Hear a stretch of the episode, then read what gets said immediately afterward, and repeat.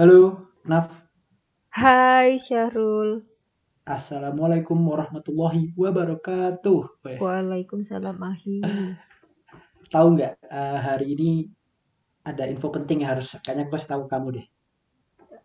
Kamu terlalu banyak memberiku info penting tentang perempuan-perempuanmu. Kayak ini aja ya, papan pengumuman berjalan ya, Bu ya. Iya, betul. Jadi, tahu nggak, Naf? September kemarin Podcast Halo, kalau aku lihat di Google Analytics sampean podcast kakek kerja kecampur-campur gitu. Jadi di analitiknya Spotify September kemarin kita udah sampai ke 500 kali diputar. Yeay. Tepuk tangan, Naf. Wow. Aku garing sih. Aku enggak bisa tepuk tangan dulu, aku nyekli headset ini. Oh, alah, iya.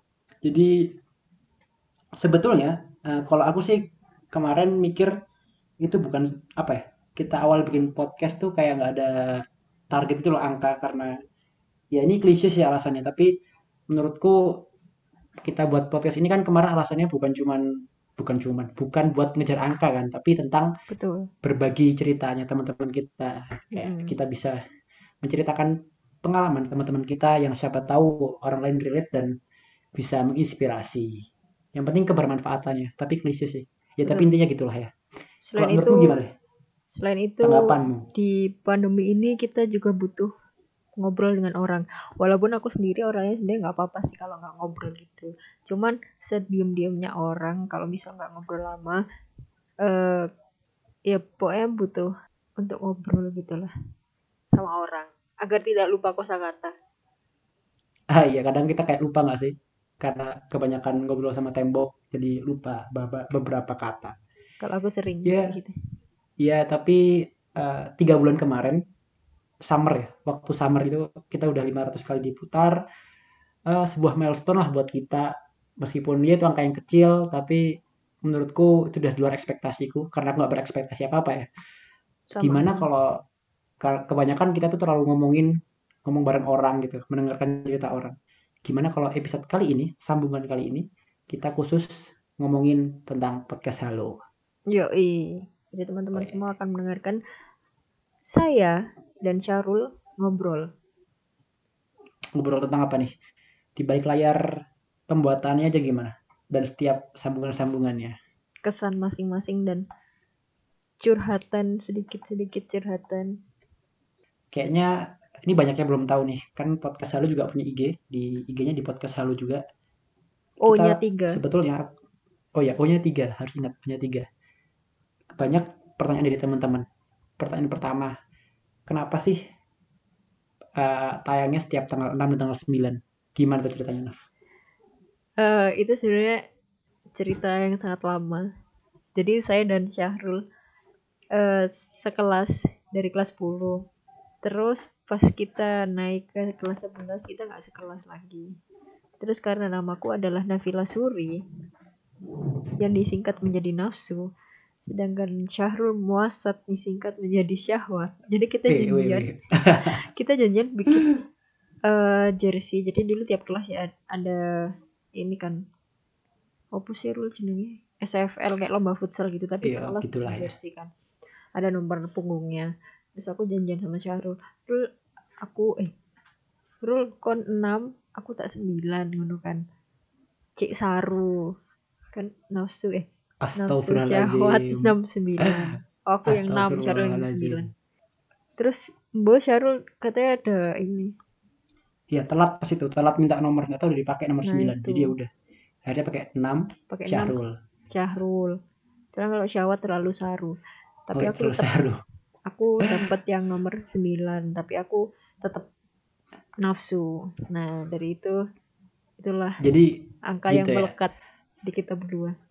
Tapi kita berdua enggak ada apa-apa ya, Rul, kita teman ya. Enggak nusaru-saru. Iya, nusaru-saru. Sebetulnya kalau bahasa halusnya itu buat branding aja. 69 gampang didengar sama orang-orang, gampang diingat juga kan. Contohnya teman-teman kayak, "Ih, udah tanggal 6 nih. Ini, mana nih upload ah?" Udah kayak gitu kan. Itu berarti branding yang berhasil. Melekat terus ini kemarin juga ada yang tanya nih.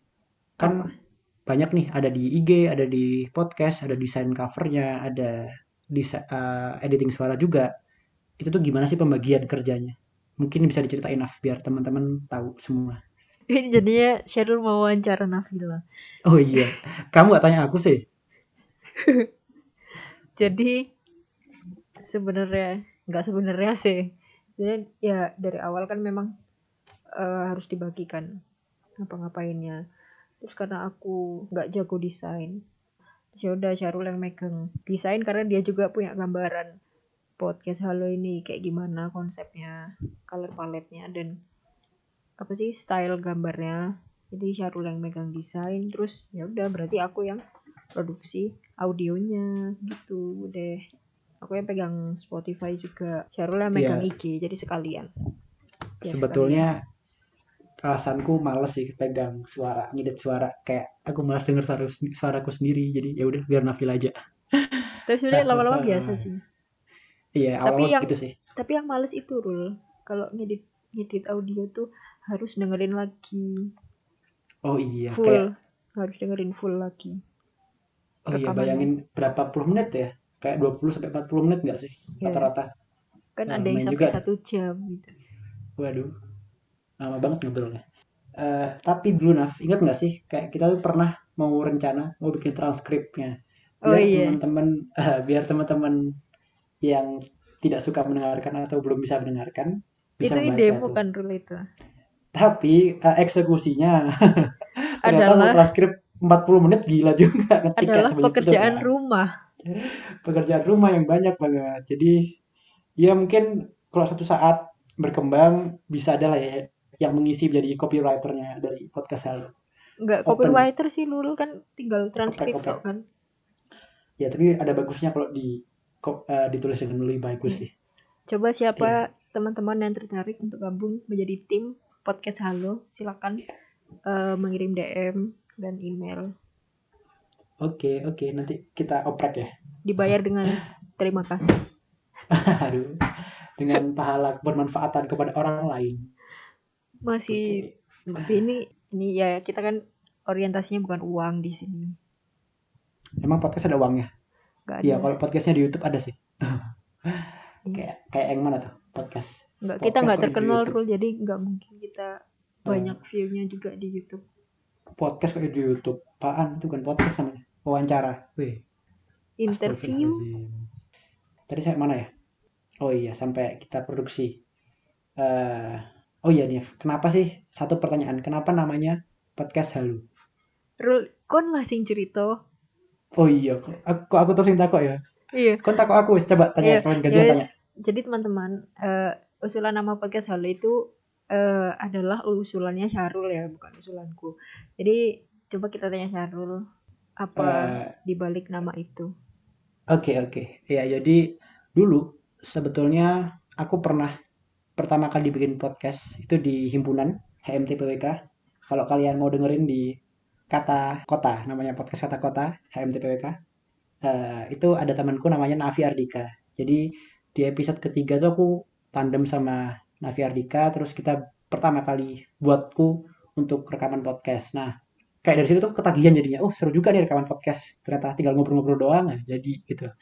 Tapi dari situ kita ada kendala pandemi ya kendalanya. Sama mungkin kalau rekaman podcast kan harus di ruangan tertutup nih. Nah, kalau misalkan kita bawa yang bukan muhrim, nanti digerebek pemuda masalahnya. Waduh. Aduh, digerebek pemuda. Jadi akhirnya mencari cara solusi gimana caranya kita bisa rekaman podcast dengan beda tempat dan juga melalui bisa gitu lawan jenis pun nggak masalah gitu karena beda tempat.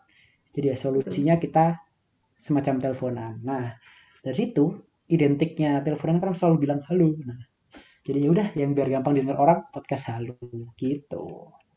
Tapi sebenarnya kita kan merencanakan podcast itu udah dari tahun kemarin ya Rul. Iya tahun kemarin. Cuman kita tapi kan juga belum barengan. Tapi kita kan belum dapat konsepnya kayak gimana. Terus yang kamu bilang tadi rekamannya gimana? Kan kita kos-kosannya tidak ada yang bebas ya. Pasti kita digerebek pemuda kalau membawa yang bukan muhrim. Apalagi kalau ada juga. Enggak usah insight. Oh iya. Siapa itu? Itu siapa ya? Enggak kenal deh aku. Nah, terus juga sebetulnya karena ya kita beda di tahun lalu, terus antara maju mundur nih bikin podcast atau enggak, dan akhirnya tahun ini bulan Mei kemarin kita rilis nih pertama kali. Memang benar-benar berkah pandemi ya. Ya, di balik musibah pasti ada berkah. Terus kita ngomongin apa nih, Naf, selanjutnya? Oh, coba ini dulu. Coba kamu ingat momen-momen dan kesan-kesan di tiap rekaman kita ya, walaupun kita sambungannya masih 8. Wih, udah banyak loh. Sama apa yang paling berkesan? Ini gak sih? Plus yang opening ya. Yeah. Kalau mungkin kita gantian aja ceritanya per tiap episode, tiap sambungan satu aja ya. Kalau aku dari sambungan yang ini nih, yang opening, kita kan cuman 50 detik nggak sih? Kita tuh bikin awalnya kayak konsep teleponan gitu kan. Iya. Yeah. Ya udah, itu simpel banget, cuman H-2 nggak sih? H-2 upload kita bikin gitu rekaman. Terus ya udah jadi. Apa yang mau diceritain dari 50 detik? Nggak, no. Skip. Yo, skip. Lanjut, Naf. Dari awakmu siapa deh? Sambungan 1. Oh, aku sambungan 1 berarti. Iya, kon-kon. Pokoknya pas kita bikin podcast, orang pertama yang ada di pikiran kita adalah Ana Lutfiah. Karena teman kita satu ini emang keren banget. Oh, gitu. Oh, kenapa kerennya opo? Jelaskan. Ya, keren gitu. Keren gitu, oke. Dia tuh sangat inspiring gitu loh. Karena sangat gigih dengan apa yang dia mau gitu. Akhirnya dia bisa mendapatkan beasiswa di UWC Singapura. Oke. Southeast Asia deng di Singapura. Terus akhirnya kuliahnya lanjut ke Oklahoma gitu. Oh iya, jadi rekaman pertama kita bareng teman kita itu langsung ke Amerika ya. Wih, ya keren dong. Juga tuh. Kan berkat teknologi. Rekaman pertama itu udah lama banget gak ketemu lo ya, sejak ini deh. Sejak SMA kelas 2 malah. Kan kelas 3 dia udah cabut Singapura. Iya kayaknya, seingatku gak pernah ketemu lagi. Pas Ana pulang masa gak ketemu Rul? Enggak, kan aku gak sekelas sama kamu. Loh enggak, pas Ana, kan Ana tiap tahun pulang. Iya, tapi gak pernah ketemu. Iya gak sih? Iya, dan akhirnya terobati dengan ngobrol bareng. Tapi tenang, Ana sekarang 1 semester di Malang. Iya, habisnya kita ketemuan lah. Silahkan hubungin Ana. Kita ketemuan lah. Kopi darat. Lanjut, bukan kopi dandut ya. Lanjut sambungan 2. Nah, sambungan 2 ini lagi-lagi keluar negeri, dari Amerika terus ke Jerman. Sambungan kedua ini kita ngobrol bareng kakak kelasnya Nafila. Yo, Mas. Tapi adik kelas kita pas SMA. Iya. Yeah. Oh, gitu. Ya intinya gitulah ya. Agak kalau mau dengerin ceritanya lebih lanjutnya, dengerin aja di sambungan kedua. Yang unik nih, waktu itu kita tuh udah janjian, Naf. Karena kan perbedaan waktunya Jerman dan Indonesia, kita harus rekaman. Pertama itu kita rekaman mau malam kan, kayak di Indonesia malam biar sepi. Terus di sana udah sore. Nah, ditunggu-tunggu, Fadilnya bilang, oh, H-1, langsung dia bilang, tukar aja, jadi jam 10 pagi di Indonesia. Dan tahu-taunya, Fadil salah jam. Kayak di Jerman tuh ternyata masih subuh, belum subuh malahan ya, masih gelap gitu. Akhirnya jam segitu kita telepon kan, kayak dia baru bangun tidur, terus ya untung bangun sih. Dia baru bangun tidur terus masih gelap gitu di sana. Itu yang cukup unik sih. Ya emang kalau jauh tuh masalahnya waktu. Tapi sih. Masih mending di Jerman kan beda berapa jam tuh? 5 jam ya pas itu. Iya, sekitar 5 jam. Terus lanjut Naf, sambungan ketiga sama siapa nih? Sama temanku SD Nabila yang sekarang jadi MUA terkenal. Cek aja di IG-nya Nabila Zain dan Nabila Zain make up kalau nggak salah. Pokoknya yang tak ingat adalah momen keheningan pas dia cerita kalau dia kan habis make upin pengantin gitu, udah siap semua kan. Pengantinnya kebetulan akad sekalian resepsi. Terus si pengantin perempuannya bilang, maaf mbak, kayaknya aku nggak jadi gitu kan. Terus kan Nabila bilang, oh nggak jadi apa gitu kan? Nggak jadi nikah. Bukan nggak jadi sih, kayak ditunda gitu loh kalau nggak salah pertamanya. Soalnya si cowoknya itu kecelakaan. Terus kan bingung kan. Gupo. Terus ternyata beberapa jam setelahnya pengantin laki-lakinya itu meninggal. Terus pas rekaman, pas Nabila cerita itu aku sama Syahrul langsung kayak diem gitu. Oh iya, ingat-ingat aku. Iya nggak sih, sedih banget ya sih pas itu kayak tiba-tiba. Sedih soalnya itu sangat-sangat tidak bisa dibayangkan sedihnya. Bayangin, bukan hamil satu lagi tuh, hari H tau, gagal nikah. Hamil berapa jam. Iya sih. Terus ujung-ujungnya kan acaranya jadi semua tuh, naik di pelaminan sama bapaknya yang cewek. Oh iya, ingat so, itu sedih banget sih. Tapi sebenarnya ceritanya kayak dari awal seru banget gitu, sangat-sangat memotivasi. Terus tiba-tiba kita ditampar dengan tiba-tiba langsung kayak ke gitu sih. Realita itu kejam teman. Iya. Cerita yang seru sih, seru banget cerita sama Nabila. Apalagi aku juga belum pernah ketemu Nabila kan sama sekali. Terus ya malah bisa ketemu dari podcast ini berkat temannya Nabila. Betul. Lanjut. Oke. Kalau sambungan keempat ini tentang saham. Jadi ngajak temanku dari PWK namanya Aidan. Itu aku belum pernah ketemu sama sekali. Iya, sama kayak tadi kan, kalau aku Nabila belum pernah ketemu, kalau kamu ini belum pernah ketemu sama Aidan. Nah, Aidan tuh guru sahamku. Guru saham. Jadi aku belajar saham banyak dari Aidan. Terus ya alasannya waktu itu dia pernah bilang, kita tuh nggak bisa selamanya bekerja keras. Kadang kita bekerja cerdas. Jadi ya dari situ aku tertarik mulai menekuni dunia saham, dan karena Aidan cukup banyak memberiku pelajaran tentang saham, aku pengen berbagi tuh yang diajarin ke Aidan ke semua orang gitu. Kalau menurutku gimana orangnya Aidan, Naf? Kesan pertama, suaranya Aidan enak banget didengerin. Oh gitu ya. Iya. Jadi sebagai yang edit audio, aku betah gitu mendengarkan berpuluh-puluh menit ya. Apalagi episode Aidan tuh 50 menit gitu. Aslinya sih sejam. Sebenarnya di sambungan itu aku lebih banyak diem karena Syahrul dan Aidan yang ngobrol, karena aku juga menyimak dan aku masih belum banyak tahu tentang persamaan, reksadana dan investasi-investasi lainnya. Jadi aku menyimak saja. Jadi kayak ngobrol di inner circle nggak sih? Iya. Kamu di luar circle, tapi akhirnya bisa kenal Aidan kan? Iya, bisa gitu. Kenal Aidan. Dan seru-seru juga. Oke, mungkin menarik. Kita lanjut ke sambungan kelima. Sambungan kelima ada Pandu, Padantiyah. Teman itu kita gimana juga. Ceritanya, Naf? Teman kita dari kelas 10. Bareng Ana juga ya berarti? Betul. Gimana tuh ceritanya, Naf? Ceritanya adalah Pandu adalah salah satu dari teman kita yang mengembangkan kopi-kopiannya. Kalau misalnya teman-teman kita yang lain kan asli Malang, terus dia buka kopi-kopiannya kan di Malang gitu. Kalau Pandu kan kuliah di Surabaya, jadi dia bukanya di Surabaya juga. Terus kita tanya-tanyain lah. Ya kalau aku sih kemarin Pandu itu yang menarik kan, seperti yang Nafila tadi bilang, kalau teman-teman yang lain tuh biasanya ngerantau tuh banyak alasan tuh, kayak aku juga alasannya banyak, aduh mau bikin usaha di tempat rantau susah, repot dan sembarang kalirnya ya. Tapi dari berkat ngobrol sama Pandu jadi kayak wah tertantang, ternyata bisa kok kita kalau asalkan mau dan mau berusaha, kita bisa tuh sebetulnya di tempat rantau mau bikin apa aja, yang penting maunya dulu lah, jangan kebanyakan alasan deh. Terus yang aku pelajari dari Pandu.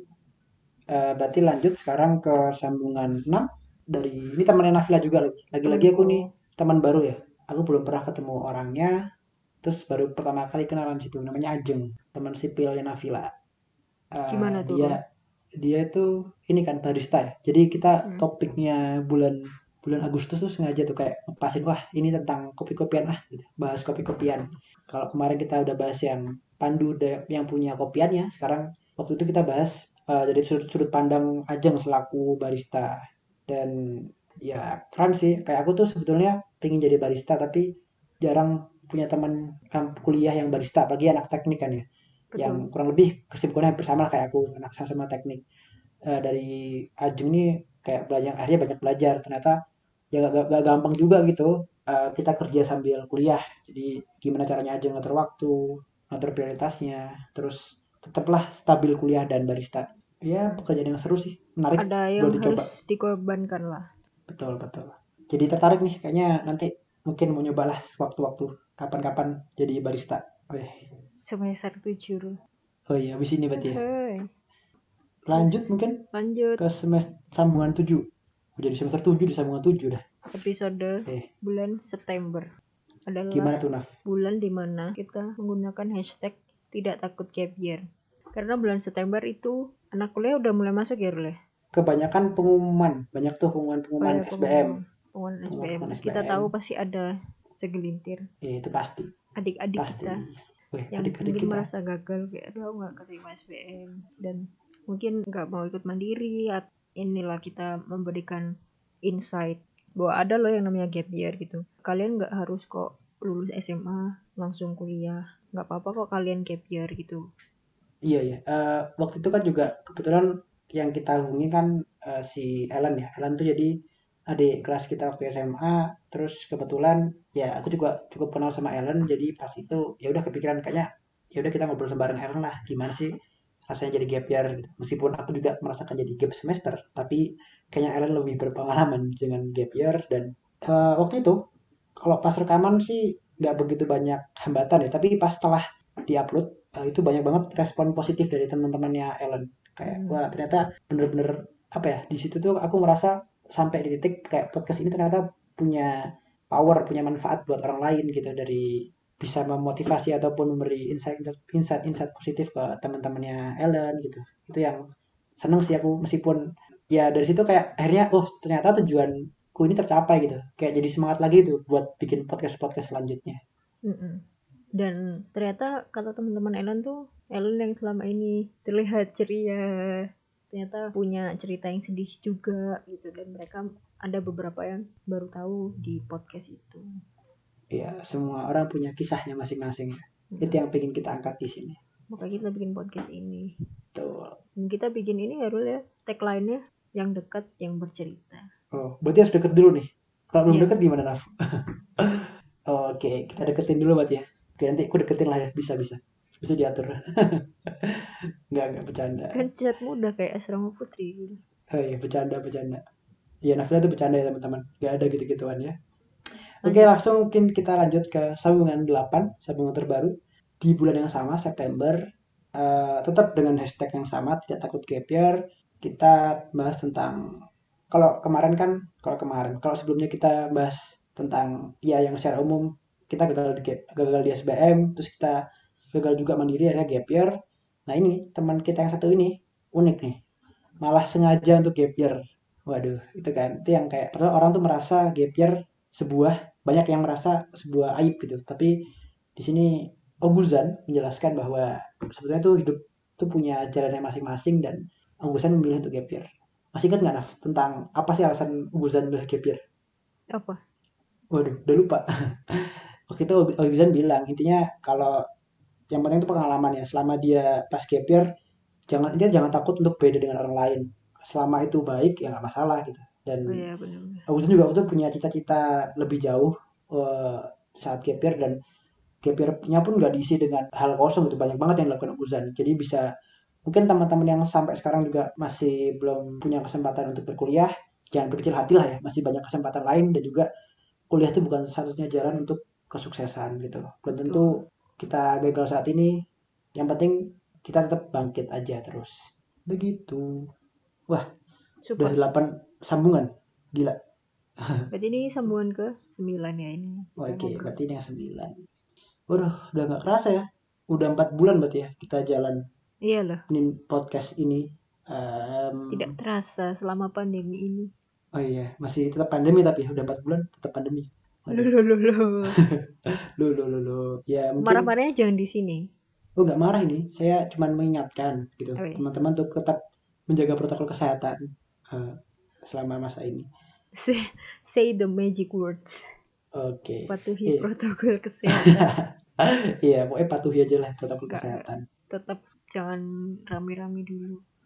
Iya, mungkin kita kalau ngobrol di podcast aja Naf, makanya itu salah satu caranya.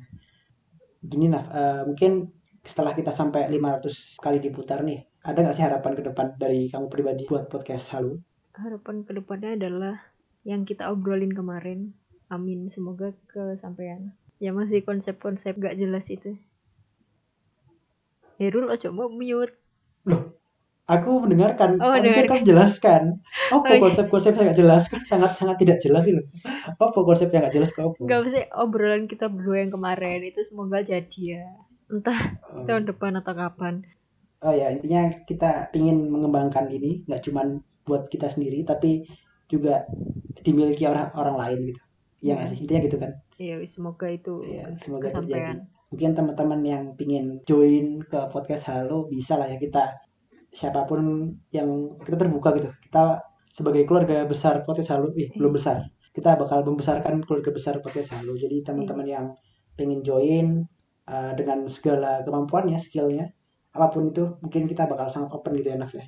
Betul. Apalagi kalau bisa benar-benar dampaknya itu bakal masif ke orang lain, itu yang banget kita harapin kayak gitu. Tapi kita tidak bisa menjanjikan apa-apa. Oh iya, kan kita membangun ini bersama. Betul. Dibangun bersama kok. Startup kiri. Ya gak ada duitnya bang podcast. Ya emang kita organisasi nirlaba. Iya nirlaba gitu. Terus kalau kamu Rul apa harapannya? Kalau aku sih kayak yang tadi dibilangin ya, yang pasti tetap bisa memberikan dampak positif lah meskipun nggak secara langsung, tapi harapannya kalau dengerin podcast Halo kita bisa lebih nggak ngerasa sendiri, terus kita juga bisa kenal orang lain.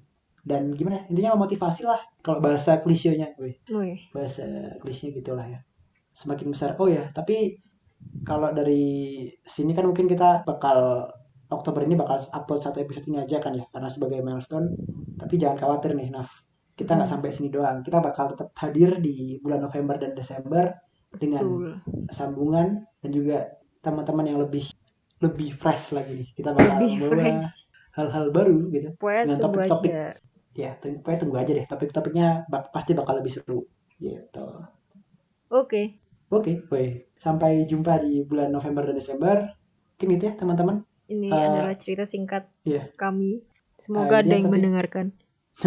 Sebetulnya gak masalah sih kalau gak ada yang dengerin. Yang penting aku gak peduli kuantitas, yang penting kualitasnya. Iya.